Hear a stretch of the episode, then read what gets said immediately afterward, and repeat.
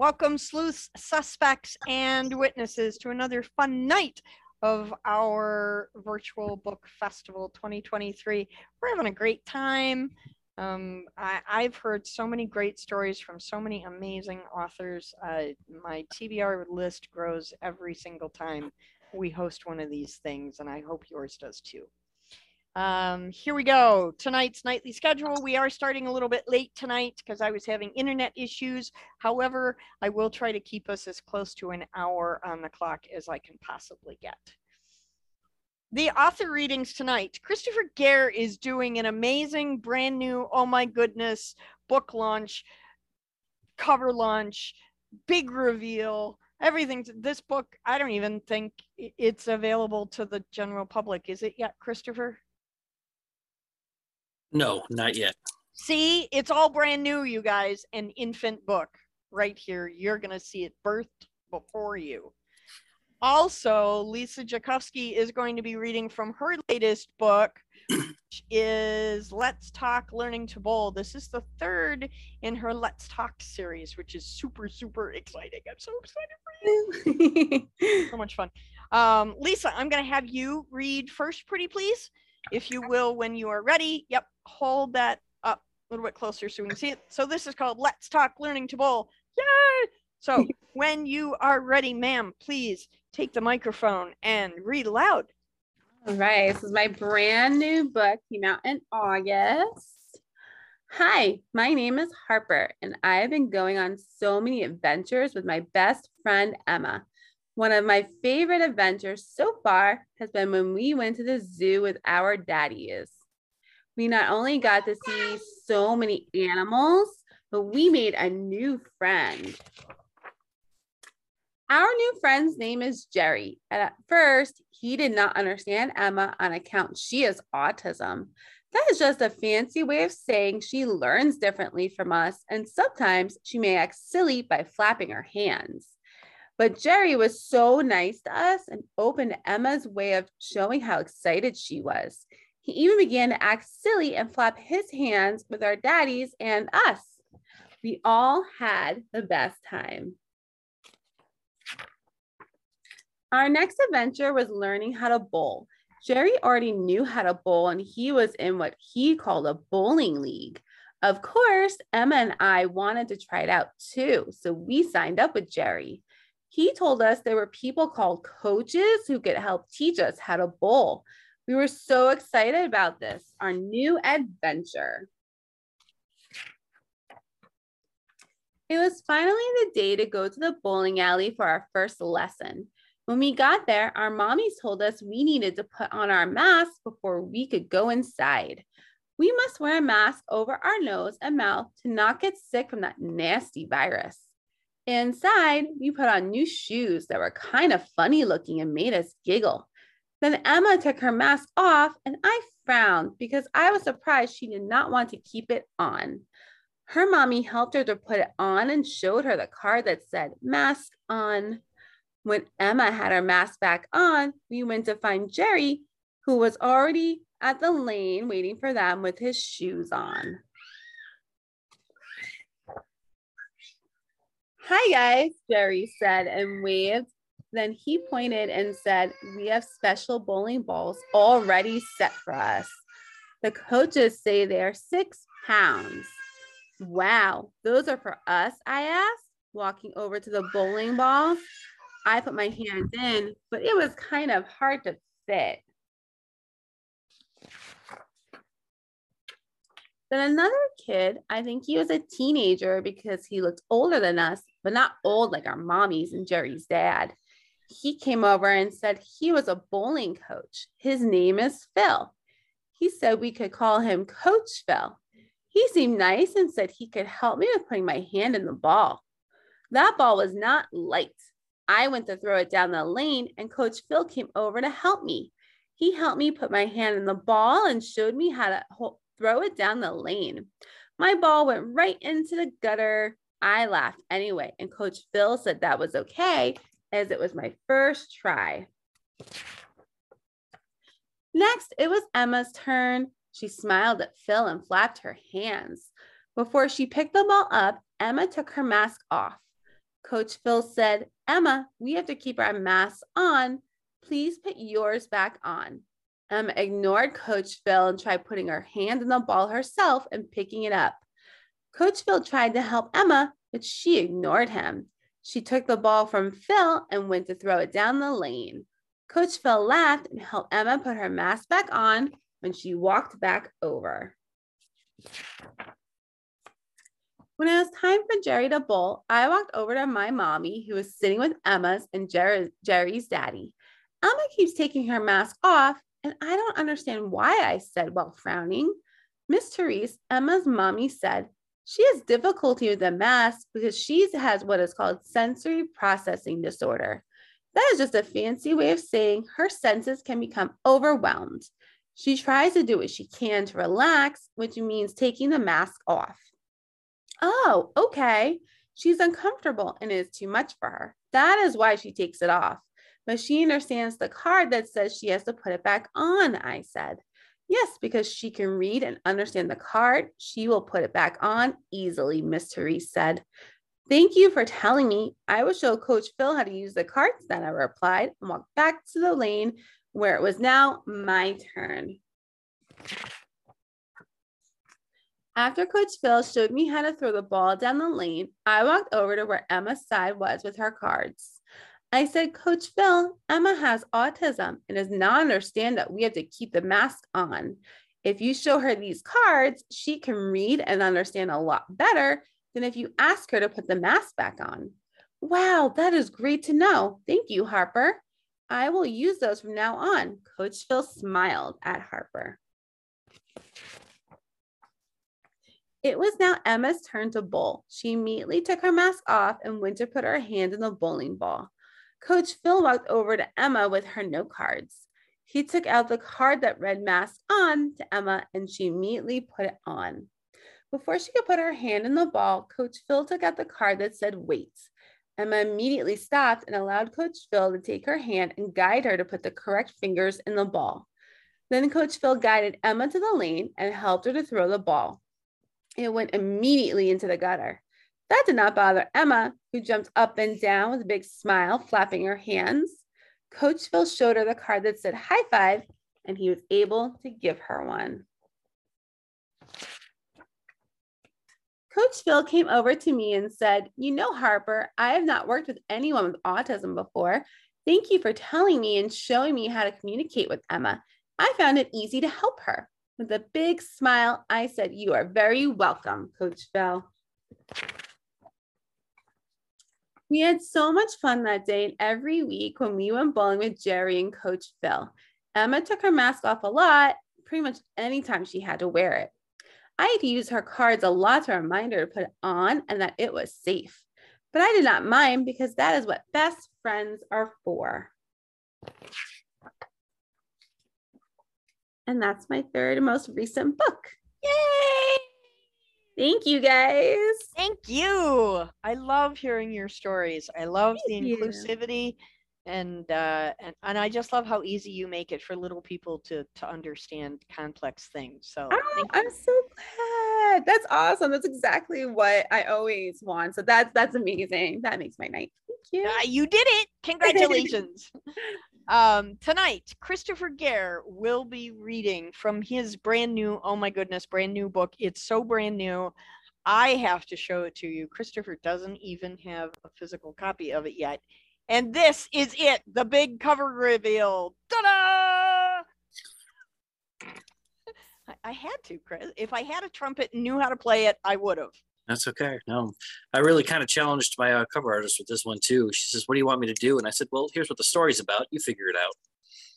it's it's a very very cool cover i like it a lot this is kristoffer's new book butterflies i have known and i am incredibly intrigued by this title um, i know you're going to give us a little bit of setup for um, this brand new book because it is a brand new launch kind of thing and i'm super excited every time i told you every time you write something new i'm so super excited for you um, for those of one person is. Thank you.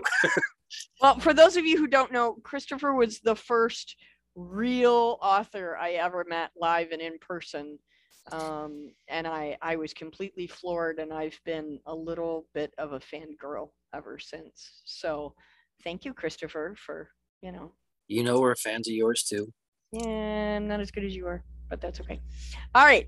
Um, Kristoffer, please take the microphone, tell us about this amazing book, and then read some of it for us, please. So I'm going to read what will be the back cover print. Um, otherwise, if I try to describe it, it'll take me 20 minutes. So That That dreaded cover- synopsis thing. the synopsis thing is university professor Matthew Richter hates complications.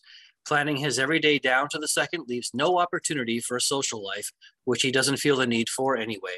Jian Wei helps run his family's business. The only thing he enjoys more than tormenting his parents and siblings with endless pranks is plotting his next trick on a certain uptight customer.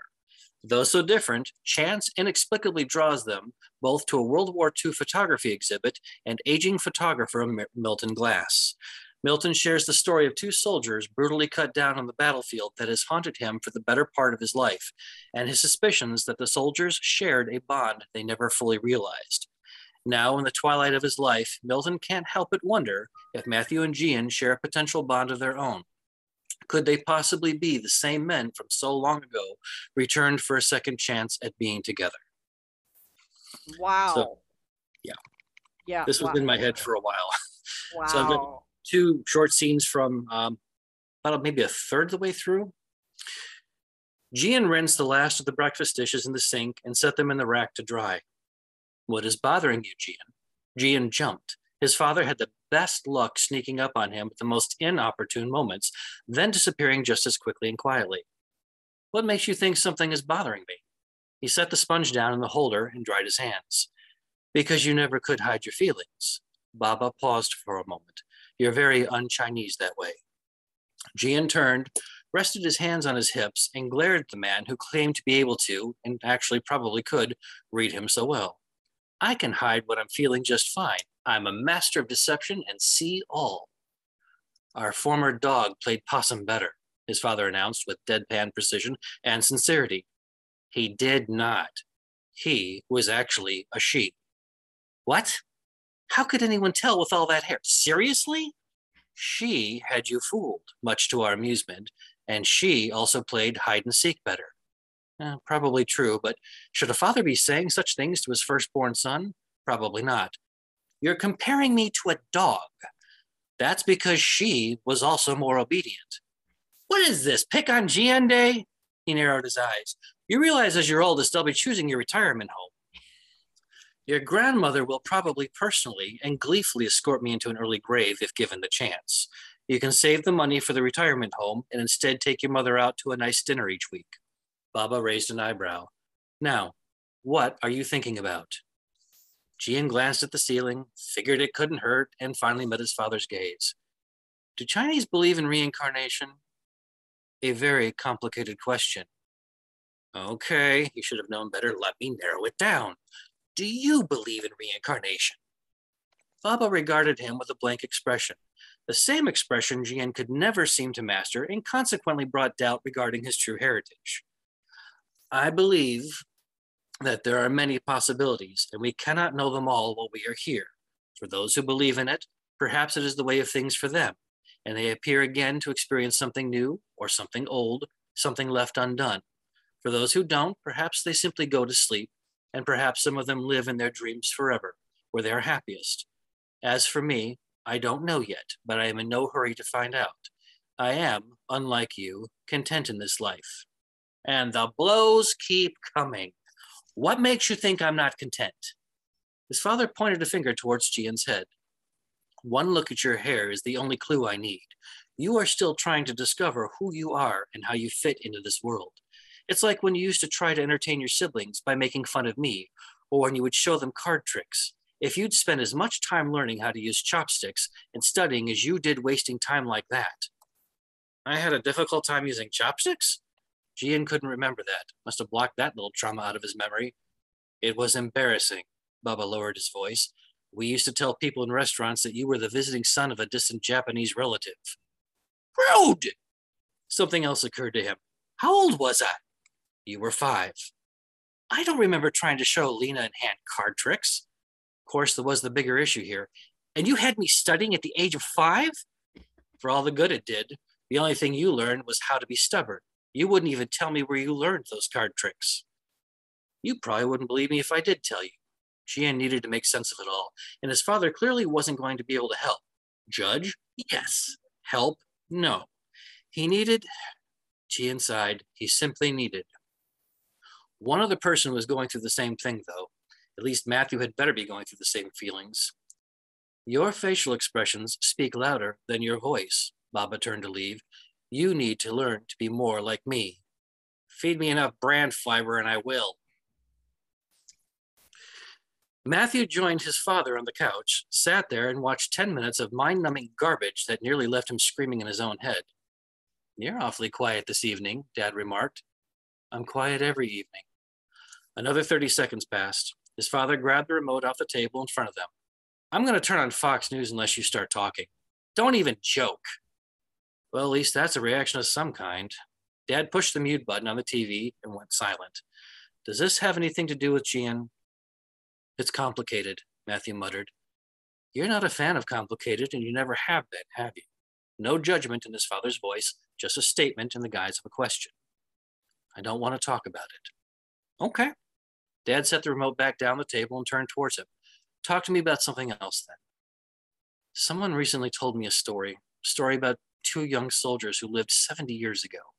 They met, for all intents and purposes, fell in love without consciously realizing it, and died before they could acknowledge the relationship for what it was, or see where it might go, if it could even exist at all. Okay, Dad nodded. Why couldn't it exist? Because of the time they were born. Things were very different back then. Things were different here 20 years ago, heck, 10 years ago. Imagine the 1940s. And the story bothers you why? His father's voice remained calm, which actually helped Matthew maintain his own calm despite the emotions welling inside him. Because they died? Partially. So much about the story bothered him, so much. It's how they died. One was killed after a shell went off near him on the battlefield, and the other apparently couldn't imagine life without him. So he walked towards the enemy, pointed to where they should shoot him, and they did. So they could be reunited? Matthew laughed humor- humorlessly. A romantic notion, and I don't know if I believe in that. That's what really scares you, isn't it? that leap of faith in believing in something beyond which you can prove or disprove. Dad squeezed Matthew's shoulder. You struggled with that as a child and as a teenager. I can only imagine how you still struggle with it as an adult. You never could accept love defies proof or disproof. Oh, it gets better. Matthew closed his eyes, a tinge of shame creeping into his stomach at even admitting what he was about to. Milton Glass is convinced Jian and I are the reincarnated souls of those soldiers, that we've come back to be together in the way that we couldn't back then. He opened his eyes again. Well, let me ask you this. Would it be so horrible if the story was somehow true? His father broke out into a smile that radiated absolute warmth and none of the emotions Matthew currently felt. Imagine how special that would make you two. To go to such lengths to be together, to struggle the first 30 years of your lives without each other, and feeling like the other part of you was out there somewhere, just not being able to find them. Matthew stared in disbelief. He thought for sure his father would scoff at the idea. You're even entertaining the thought? It's crazy. Reincarnation? There's so much we don't know about, Maddie. There's so much that can't be proven yet. Reincarnation is one of them. Could be true, might not be. If you want crazy, your Aunt Patty swears up and down she's the reincarnated soul of Sandra Bullock. Sandra Bullock is still alive. And now you know what makes it sound so crazy. Yay! Thank you so much. Oh my gosh, I cannot wait for this book to come out. I'm going to show everybody the screen one more time so you guys can see this amazing cover. This is Butterflies I Have Known by Kristoffer Garrett. This is so much fun. Chris, when does this come out? This will be out most likely the end of May, very beginning of June at the latest. That's so exciting. So you'll be happy to gift me a copy for my birthday in June, right? Of course, you even have to ask. My birthday's in June too. yeah, actually, Deborah and my birthday is the same day. So Yes. Is So, you Deborah know- one of the new people here? I, I, do- do call that name?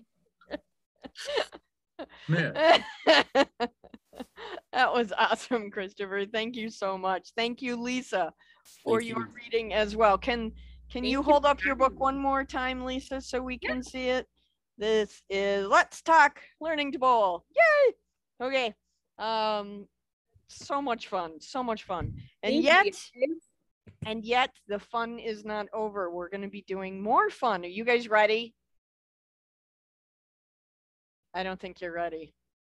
Okay. I, I I don't think you're ready. All right, but we're going to do it anyway. Here we go. Um, this is day 25 of what started out as the case of the missing manuscript has now evolved into the case of the assassinated author. Why? Well, because Andrew Allen Smith stole the sardonic manuscript and then, not long afterward, he was assassinated, crumpled there in a big heap in the middle of the library lobby floor. Who is the culprit?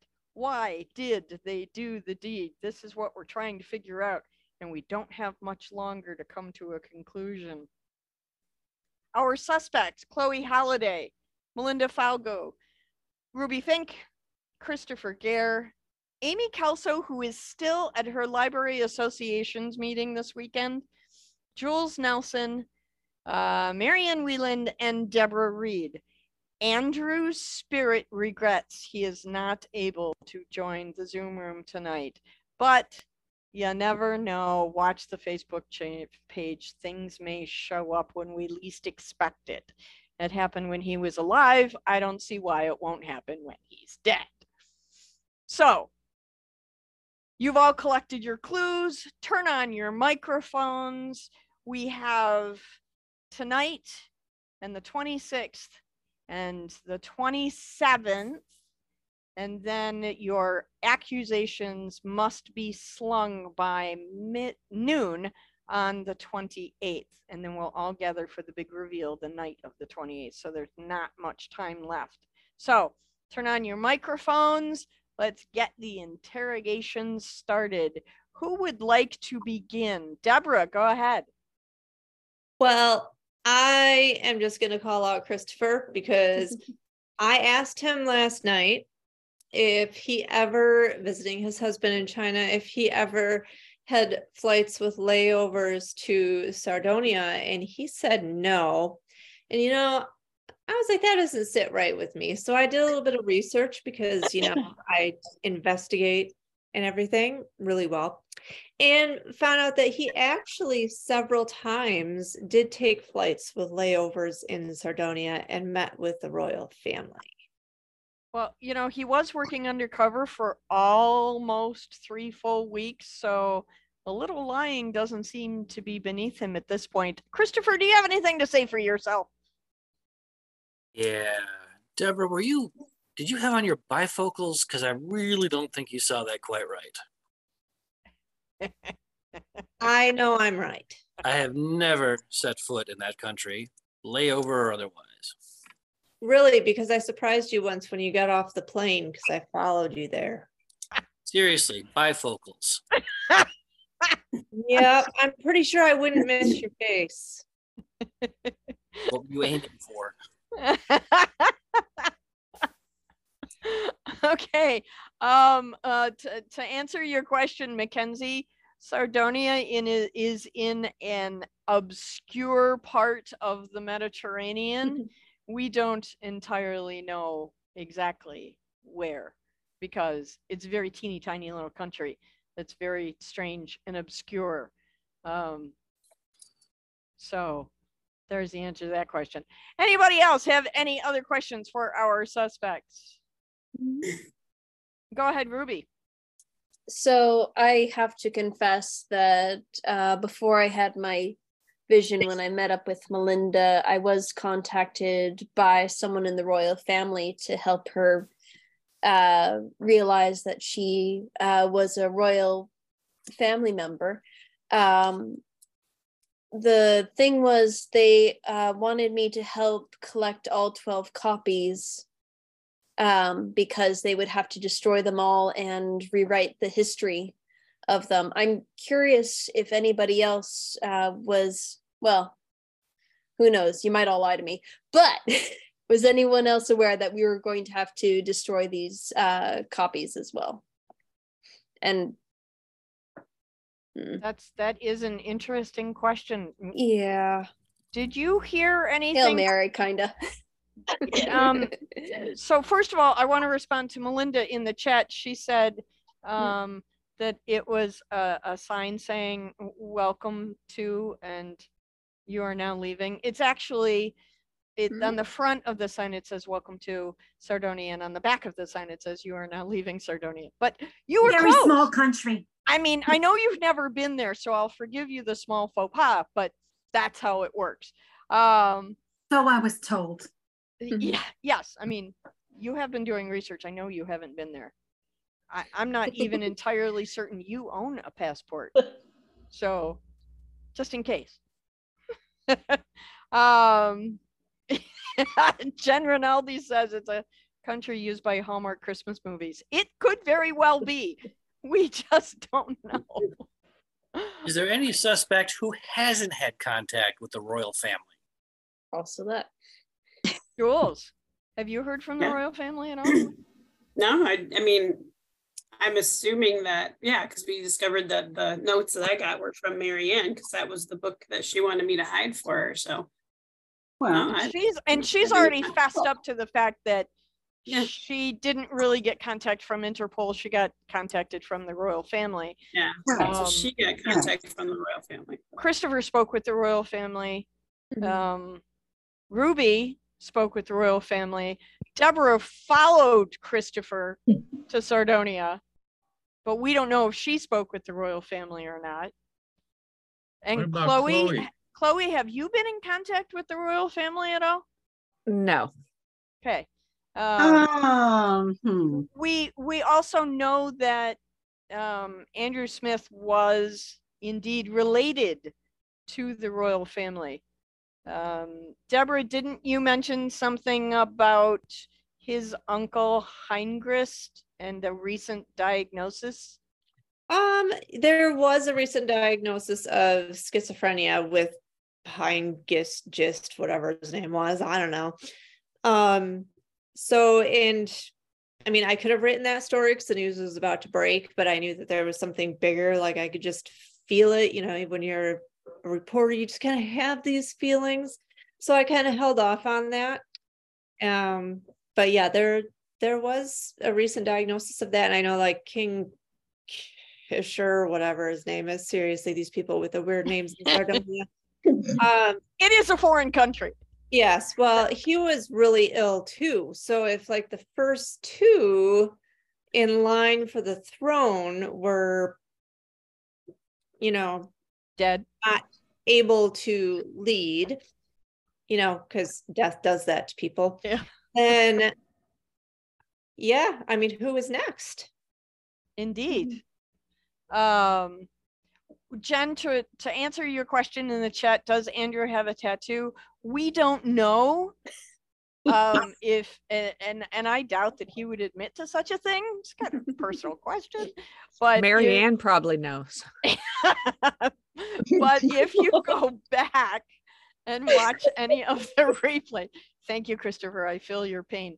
Um, if you go back and um, watch any of the replays, you'll see that in all of the replays, Andrew is wearing a long, long sleeve shirt. So we don't know what else he may have been hiding. Uh, Mark Love, go ahead.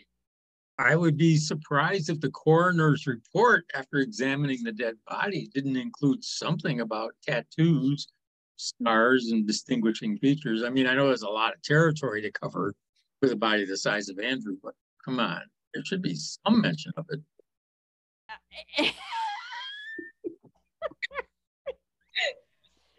Again, Kristoffer, I feel your pain. Um, as as far as gosh, it's really sad he's not here. Um, as as far as we know, Kristoffer has not yet received the coroner's report. Correct, Kristoffer? You have not received that. That is correct. Okay, so we're still waiting to get the coroner's report and the toxicology. We're- got the toxicology back, right? That's how we found out it was sodium cyanide. Yes. Okay. but That, that was going to go a little quicker because they didn't have to strip him. Right. a large man. Okay. awesome. okay. Um, Mark, I feel your pain. Um, okay. Anybody else have any question? Yes, Okay. Jen, it, it does usually take six weeks, um, sometimes longer to get a coroner's report. Um, Melinda's had a hand up a bit. Okay, uh, thank you. Melinda, go ahead. You have to be, you have to be louder. I'm watching fifteen people on a screen. Um, well, I'm just very curious because, well, I have sort of a little tiny confession to make. Oh, no. Um, Mark McGraw once asked if I would show my checkbook to show where I was getting all of this money to Uh-huh. make these sizable donations to Uh-huh. the library. Uh-huh. Ruby just said that, you know, she had been contacted by the royal family, supposedly my family, and was wondering about destroying these books. Ruby actually gave me the money to make the sizable donation. No. She did. Oh, and my. at first, I was very, very reluctant to do so because heaven forbid I do anything illegal, you know, like Mm. steal a Heaven book. forbid. Um, but anyway, eventually she said that she saw a really great future for both of us. And so I thought, okay, it's okay if I take the money and do this because I was so desperate to find the information in the book. But now I'm just wondering, was she using me to get close to the book just so she could destroy it? Oh, I absolutely was. I, I definitely wanted to have the large uh, reward that would come from setting you up, but you would have been a princess. So why are you mad at me? yeah. Where did Ruby get the money? Uh, that was my life savings, and Oh. I was told it was a good investment. And uh, I see that it, it's very unfortunate that we weren't able to do it because I was really looking forward to a nice little uh, cottage in a nice little part of Ireland. So it, it's really unfortunate that this didn't work out for the better. Well, you hmm. couldn't possibly have gotten the money from reading palms and tarot cards. I mean, You'd be surprised. there are a lot of gullible people in the world. I mean, look at poor Melinda. She was hoodwinked Well- into all of this, and she's been just looking for family. Yeah. Considering how fuzzy Ruby's uh, Right. are, then yeah, I, people would have to be pretty gullible in order to put money in her hand. I mean, you bought it for three weeks. So, I mean, who's the gullible one? I didn't buy It it. was- Ruby was selling Bitcoin. Ah, no, that's not a good investment these days. Precisely. NFTs? I don't know. Um, okay, who who else has anything? We have about three minutes or so left. Does anybody else have any questions or God forbid any more confessions? well, I kind of do. I mean, Oh, I shouldn't. I shouldn't point the finger at Ruby for being Oh no. Uh, now, Chloe said she's never been contacted by the royal family, but when Ruby came in, or not Ruby, Chloe came into town, she told me she was an she was an agent from the royal family, and uh, I believed her. I believed she said she was there to collect the manuscript, and um, So I, so you tonight's Sesame Street word of the night is gullible. Is that what we're going for here? yes. apparently.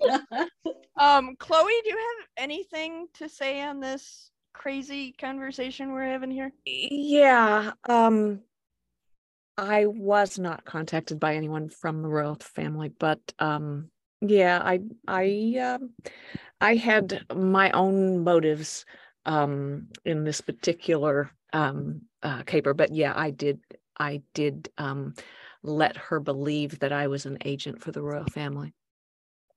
So yeah. everybody's just been told her so so. Andrew's been impersonating an author all this time when he was really a thief. And now Chloe is impersonating an agent from the royal family, even though she wasn't. What is next? Mark Love, go ahead. A question for Chloe. I know you said originally you were in mergers and acquisition, and then you admitted that that was really just a light finger discount. Um, It's You know- still an acquisition. it's still an acquisition. It may not be a legal acquisition, but it's an acquisition nonetheless. And you and I got to talk some more afterwards. But I'm curious, in addition to your um, light fingers, did you ever have any other contracts that could lead to something more deadly, shall- similar to what you did to Andrew? To what I did to Andrew? And Did I, just admit that? No, no, Oh, no. Here's the thing. Here's the thing. Um, Andrew, Andrew was a thief, um, as well. And so um, I guess you could call him a rival, although I wouldn't call him a world-class thief, okay? Um, but but um he's he, he but had he good. was lucky all right he was lucky um but um all those antiquities he wrote about that was from first class study of the things that he acquired um so uh you know i spent years um kind of competing for the same prizes um with him for for some of these um for some of these commissions. And and the funny thing is that sometimes he was one step ahead of me. And and eh, leaving that stupid origami horse to taunt me. And and it, it was just infuriating because it makes no sense that this old you know this aw shucks motor mouth could pull that off okay? Um you know but he had a nickname. He was called the blacksmith. Now maybe maybe that's because he had a very workmanlike um technique. I mean really who leaves cheetos at the scene of a crime? Okay. Um but but uh, you know i i think he took the gutenberg bible actually because of the orange streaked origami horse that was left. Um but you know i, I can't prove that. So so yeah i had um a So- rivalry with andrew i i didn't want him dead but i had my own plans for andrew so Hmm. again, two people in mergers and acquisitions who somehow couldn't figure out a way to merge. I think they might have merged. I mean, what's you know them being at the library at the same time as the sardonic manuscript? I mean, yeah, Andrew stole it, but who's to say Chloe wasn't in on it? Well, that's an Nah. interesting Well, question. Actually, but we have run out of time, you guys. We are we are at the end of the interrogations for this evening. Um, part of that is my fault because I started us late because of my internet issues, and part of that is just because you know we have a couple more days and we can't certainly solve the mystery tonight. In addition to that, we are still waiting for that coroner's report, Kristoffer. I suggest, sir, that you call those people and find out what the delay is. I think I may know what the delay is. It's another theory of mine. What if Andrew was in drag? Okay. that's that's lovely. That would explain why they couldn't merge. Oh. I feel your pain. I don't think you do.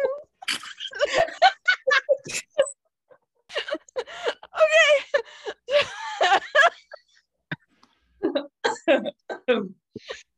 Holy moly. Okay, there are some people who are going to be very surprised when they watch this replay. All right. Um, so this is interrogation ends this evening. Who did it? Um, let's let's compile our notes. Um, ask some more questions tomorrow. We've only got a, three days total left in this madness. Um, and technically, it's only two days because the big reveal is on the 28th. So make sure again in your notebooks you um, note down that your accusations need to be slung on the website no later than noon on the 28th. Inhale, exhale. Okay, scavenger hunt. Let's shift gears. Scavenger hunt. We are doing a scavenger hunt all this month. Um, two riddles every day you will find the answers to the riddles uh, hidden inside the titles of each book that has been read each day. If you've been paying attention, you'll notice that you've already received two free riddle points, two, how do we say, get out of jail free cards for the riddle um two of them so if you want to know what two they are you need to go back and watch the replays to figure that out. Thank you riddle master jacob bullen for helping me to create this really fun super amazing game. Uh the dead body of fingerprints. On our chalk outline as you can see the list of people who are getting to the heart of the case is getting greater and greater um, Deborah Reed, you are still in first place with 197. Andrew right behind you with 196. Amy at 181. Chloe at 125. Ruby 123. Jen Rinaldi 117. Marianne Wieland 112. Emma Palova 111. Jules Nelson 102. And Mark Love also tied. Two. Yay, Mark um, on our um, five finger discount hand, you will see the leading detectives outside of those who reach the heart. Uh, Kristoffer Gair, Mark McCraw, Preethi, Preethi, I'm not going to brutalize your last name because I know I will. Um, Jennifer Rains, Mandy Joe, and Melinda Falgo. We have had 593 pairs of eyes on our crazy wackiness this month so far. Here's the witness ledger, just in case you're wondering about the daily totals. We are about to give away loot on the spinning wheel of happiness. If your name comes up on the spinning wheel, please send an email with your mailing address to me at diana at pagespromotions.com and we will send out your um, your winning books uh, by March 5th. We will get those out in the mail. The majority of them have already been shipped, but if you haven't received it, wait until March 5th before you complain. Okay. Um, and and by the way, you have to complain if you don't get them because if you don't complain, I won't know. Um, my precognition is even fuzzier than Ruby's, so you actually have to send me an email. Okay. Okay. Um, while I get the spinning wheel of happiness in its final air of preparation, I have a quick question for the authors in the room. As you are the majority of people here tonight, authors. this is always a fun thing for me to ask. Um, but before we get into tonight's question, I want to remind Chloe that I made a mistake last night and did not call on you because you were flustered Oh. at the very beginning and then at the end i was flustered and and That's no problem. almost forgot kristoffer No problem. but but the ghost of andrew said that he would haunt me if i did not ask you so the question is what is your least favorite or most favorite character that you have created in one of your books You know, I, I think my most favorite is always the one that I'm working on right now. Um, and so um, my my current hero is um, a, a tech CEO who develops kidney failure and needs a transplant, but is having trouble getting a match. So that one is fun. Um, but I I answered the question in the chat last night um, with sometimes my side characters are way more fun than I anticipate. And Okay. in in Flyboy, which occurs in a little Texas town, uh, Beulah Mae Jenkins, the town gossip, was tremendously fun to write and actually a fan favorite too. that's fantastic and and you read a little piece of that on the Yes. Indie reads aloud podcast Right, so right. anybody who's intrigued go listen to the podcast and and you'll be able to hear a little bit of that um and and with chloe joining our family i now have what five more books that i've added to my tbr one of them is sitting back here waiting for me. So um okay so tonight's not so lightning round question. While I prepare the spinning wheel of happiness, authors, I'm going to ask you, and I know this is going to be tough because we all have lots of them, or at least we should even though we may not admit it. What is your biggest editorial frustration? What is the thing about what you write that your editor calls you out most on? Uh, we're going to start with Kristoffer. I have an inordinate amount of times I use the word was. yeah, that's a sneaky one. Uh, Marianne, what about you? Um, I haven't had really good professional editing, um, but I think I think it's um, switching perspectives and not realizing I've done it. Uh, so that's something that um, I have to work on. And when Diana does my next couple of books, I think I'll find out the answer to that question. The, uh, just in case you're wondering, the technical term is head hopping. Yeah. Just in, just in case you were wondering. Uh, Mark Love, what is your editorial frustration? Had. H A D, had.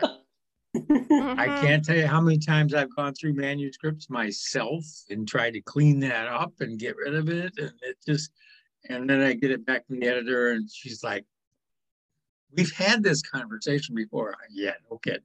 Yeah, yeah. Um, as an Someday. edit, as an editor, that's probably my biggest pet peeve is people who overuse that word. I red pen that one a lot. I Um, had to do it. Yeah. of course you did. Um, Mandy Joe, what about you?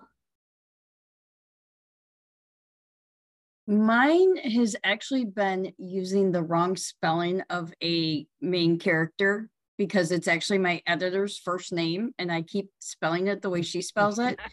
but in the book, I put it with her name's Vicky and she spells it with an E, but in the book, I left the E off. And by default, I keep typing it with an E and someday. It's okay. I, I spelled my son's middle name weird just so that I would always make sure I got it right. Um, Chloe, what about you? Mine is really not so much of a copy editing um, thing, but in an in an early draft, the first draft anyway, I just kind of I get to um, the big deal, the the climax, and that's wonderful. And then I I'm afraid of overstaying my welcome and boring people, and so then I kind of just rush through to the end and it happens every time and i fix it you know on subsequent revisions but i don't know how i'm going to stop that that it it always happens That rush to the finish line Mhm. thing, right? Um, Lisa, do you have an editorial frustration? not necessarily frustration. I think I just get a lot of um comments back about like punctuation. But other than that, I usually get a lot of really positive comments back. But I also do children's books, so they're shorter. Yeah, fewer words to edit. yeah. Uh, Deborah Reed, what about you? Oh, well. so one of my editors has made the comment to me that with every book, I use a certain word way too much. But the thing is, is that it changes with each book. So, so one book it was the word large. The next book, I think this latest book was bro because like my characters were like, "Hey, bro." I mean, they were like a lot of guys, so it's like, "Hey, bro," yeah, hey, and everything. He's like, "Oh my gosh, just stop!" and so yeah, it's like, and and I've tried, I've tried paying attention to that, and it doesn't matter how much I pay attention to it. There is always a word that is circled over and over, and I think I I did actually Google it one time, and there was one time I used a certain word like eighty nine times. Yeah. so much fun. um, so redundancy is your frustration. Um, Apparently. Jules Nelson, what about you? I used the word looked way too much. Um, turned slightly less than that, and then had is my third one. So Okay. Uh, Jen Rinaldi. Oh, comma ablation. Nice use of vocabulary. Good job there. Um, Jennifer Rains, do you have an editorial frustration? Um, yeah, mine's actually uh, language cross countries. So I do have um, an American publisher who uh, said to me Australian English was fine, Australian spelling was fine. And I took that to mean that Australian grammar was fine too. and so um, I, I do have some challenges with um, US grammar. And so yes, we but you know what? You're forgiven because you live in Tomorrowland, so it's okay. No, no, no. We do have some twos and fro's, and there are some things that I cannot accept. um, Ruby Fink. So it's a toss up between my use of uh, commas and uh, last book I wrote, my editor told me I was using the word retorted too much. And to prove her point, she hit the command F, and apparently I had used the word retorted 37 times. so I had Yes, to fix it. But it's good use of vocabulary. Yes. Not a lot of people use it, so kudos to you for good use of vocabulary.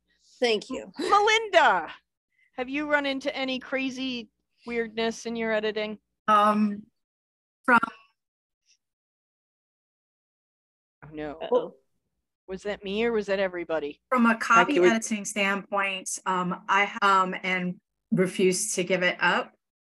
Um, and then from from a more um plotting perspective or writing perspective, um, sometimes I tend to write a little too screenplay slick um, and have to go back and remember that yes, just because you're running this as a movie in your head doesn't mean that you know you don't have enough pages to actually spend some time with these characters so that your readers can really get to know them.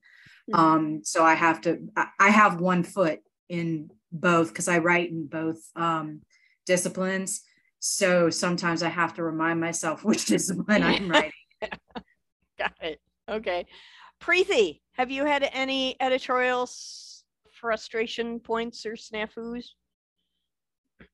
yeah the uh, nonfiction book my nonfiction book i i think i overused the word probably because i wanted it to like sound it, i didn't want it to sound pushy or preachy but then my editor was like no it's you don't have to use that tone too many times it doesn't sound that way so it's fine then i had to cut off probably Okay, good. Um, Dana Storino, what about you? Do you have any editorial bugaboos in your head? Well, that the Golden Bee was my first book. Um, so I had a ton of problems. Um, the one I struggle with is, and I never knew this uh, term for it, screenplay slick. I do the same thing. I love dialogue so much um because it reads fast to me and I love that. I'm not big on I forget to to create the the ambiance. I forget the five senses, but I think I've gotten better with that with like what are you smelling, what are you seeing, what you know, what's going on, like give the feelings of the room and and what are the people, what do they look like? So now I've focused on that. I'm sure now I've developed another horrible habit that I'll find out when I give it to her. but yeah, that's about it. Okay. Um, mine is my editor tells me over and over again that I tend to start the book later than I do, which means, for instance, the book actually starts in chapter four. So I have to take everything that's in chapters mm-hmm. one through three and move them somewhere else because the book actually starts in chapter four. So probably my biggest problem is that I try to give too much setup when I start the book because that's the nature of plotting. Um, you do a lot of setup. So um, usually the first three or four chapters of the book I have to rearrange and move somewhere else. That's that's my piece of wackiness. It just shows that you should become a pantser. I was gonna say we just throw it right in the middle. There's there's too many of you that have been trying to convince me to go to the dark side, and I'm just not giving it up. I'm sorry. I'm just yeah, I'm not. No, sorry. I like my outlines. They're very comfortable for me. They they give me a like like you know Linus in his blanket. My outlines give me a great sense of security, and I'm not willing to walk away from them just yet.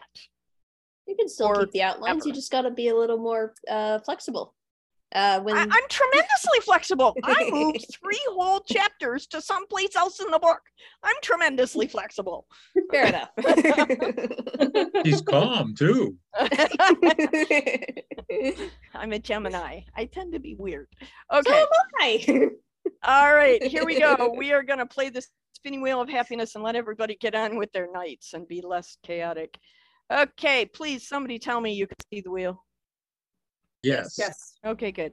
Um, I'm going to make sure the sound's on. Yes, sound is on. Yay! Okay, here we go. Um, tonight we are going to give away two books. The first one we're going to give away is Lisa's wonderful children's book, which is um, uh, Let's Talk Learning to Bowl, which is fabulous, spectacular little children's book. Um, and then the second one, Kristoffer, let, let me go back here. Kristoffer, let me ask you because the book is not yet released.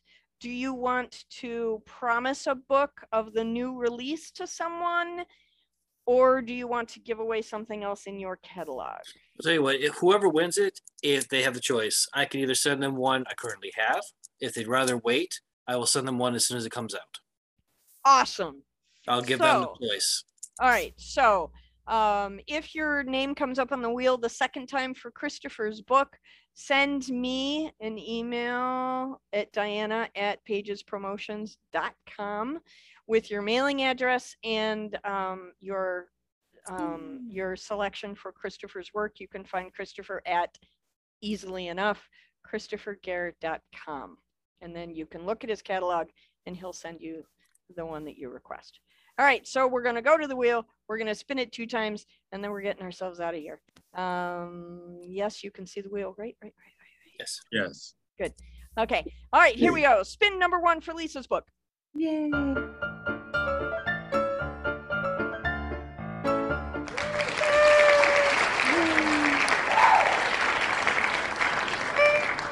You're gonna love this book, Melinda. It's it's awesome. Okay, and here we go. Spin number for two for your choice um, from Kristoffer's catalog. Here we go.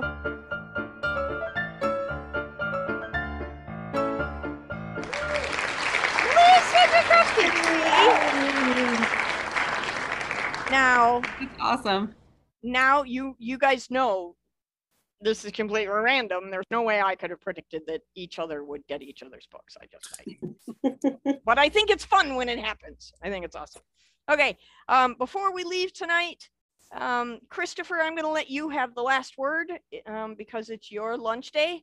So, um, anything you'd like us to close out the night with? I am so sorry. I'm drawing a complete blank. oh, no. I will say, Deborah, I am so sorry I made you spit coffee or whatever it was you were doing or what you're drinking earlier. I am so sorry about that. It was not planned, but it was funny as heck. Glad I can entertain. I am enjoying these. Diana, thank you so much for this. Um, these have been incredible. I love each and every night. I'm pretty sure everyone else does too. So I look forward to tomorrow. Awesome. All right, I'm I'm having a good time too. I'm glad you guys are enjoying yourselves. Um, I'm always surprised at the end of the festival to find out that people are having a good time. That always surprises me. So it's nice to hear it from you guys. I appreciate it. Um, everybody, have an awesome evening. Come back tomorrow. We're almost at the end of this, you guys. You don't want to miss a moment of it. Come back tomorrow at seven o'clock. We'll see you then. Hi.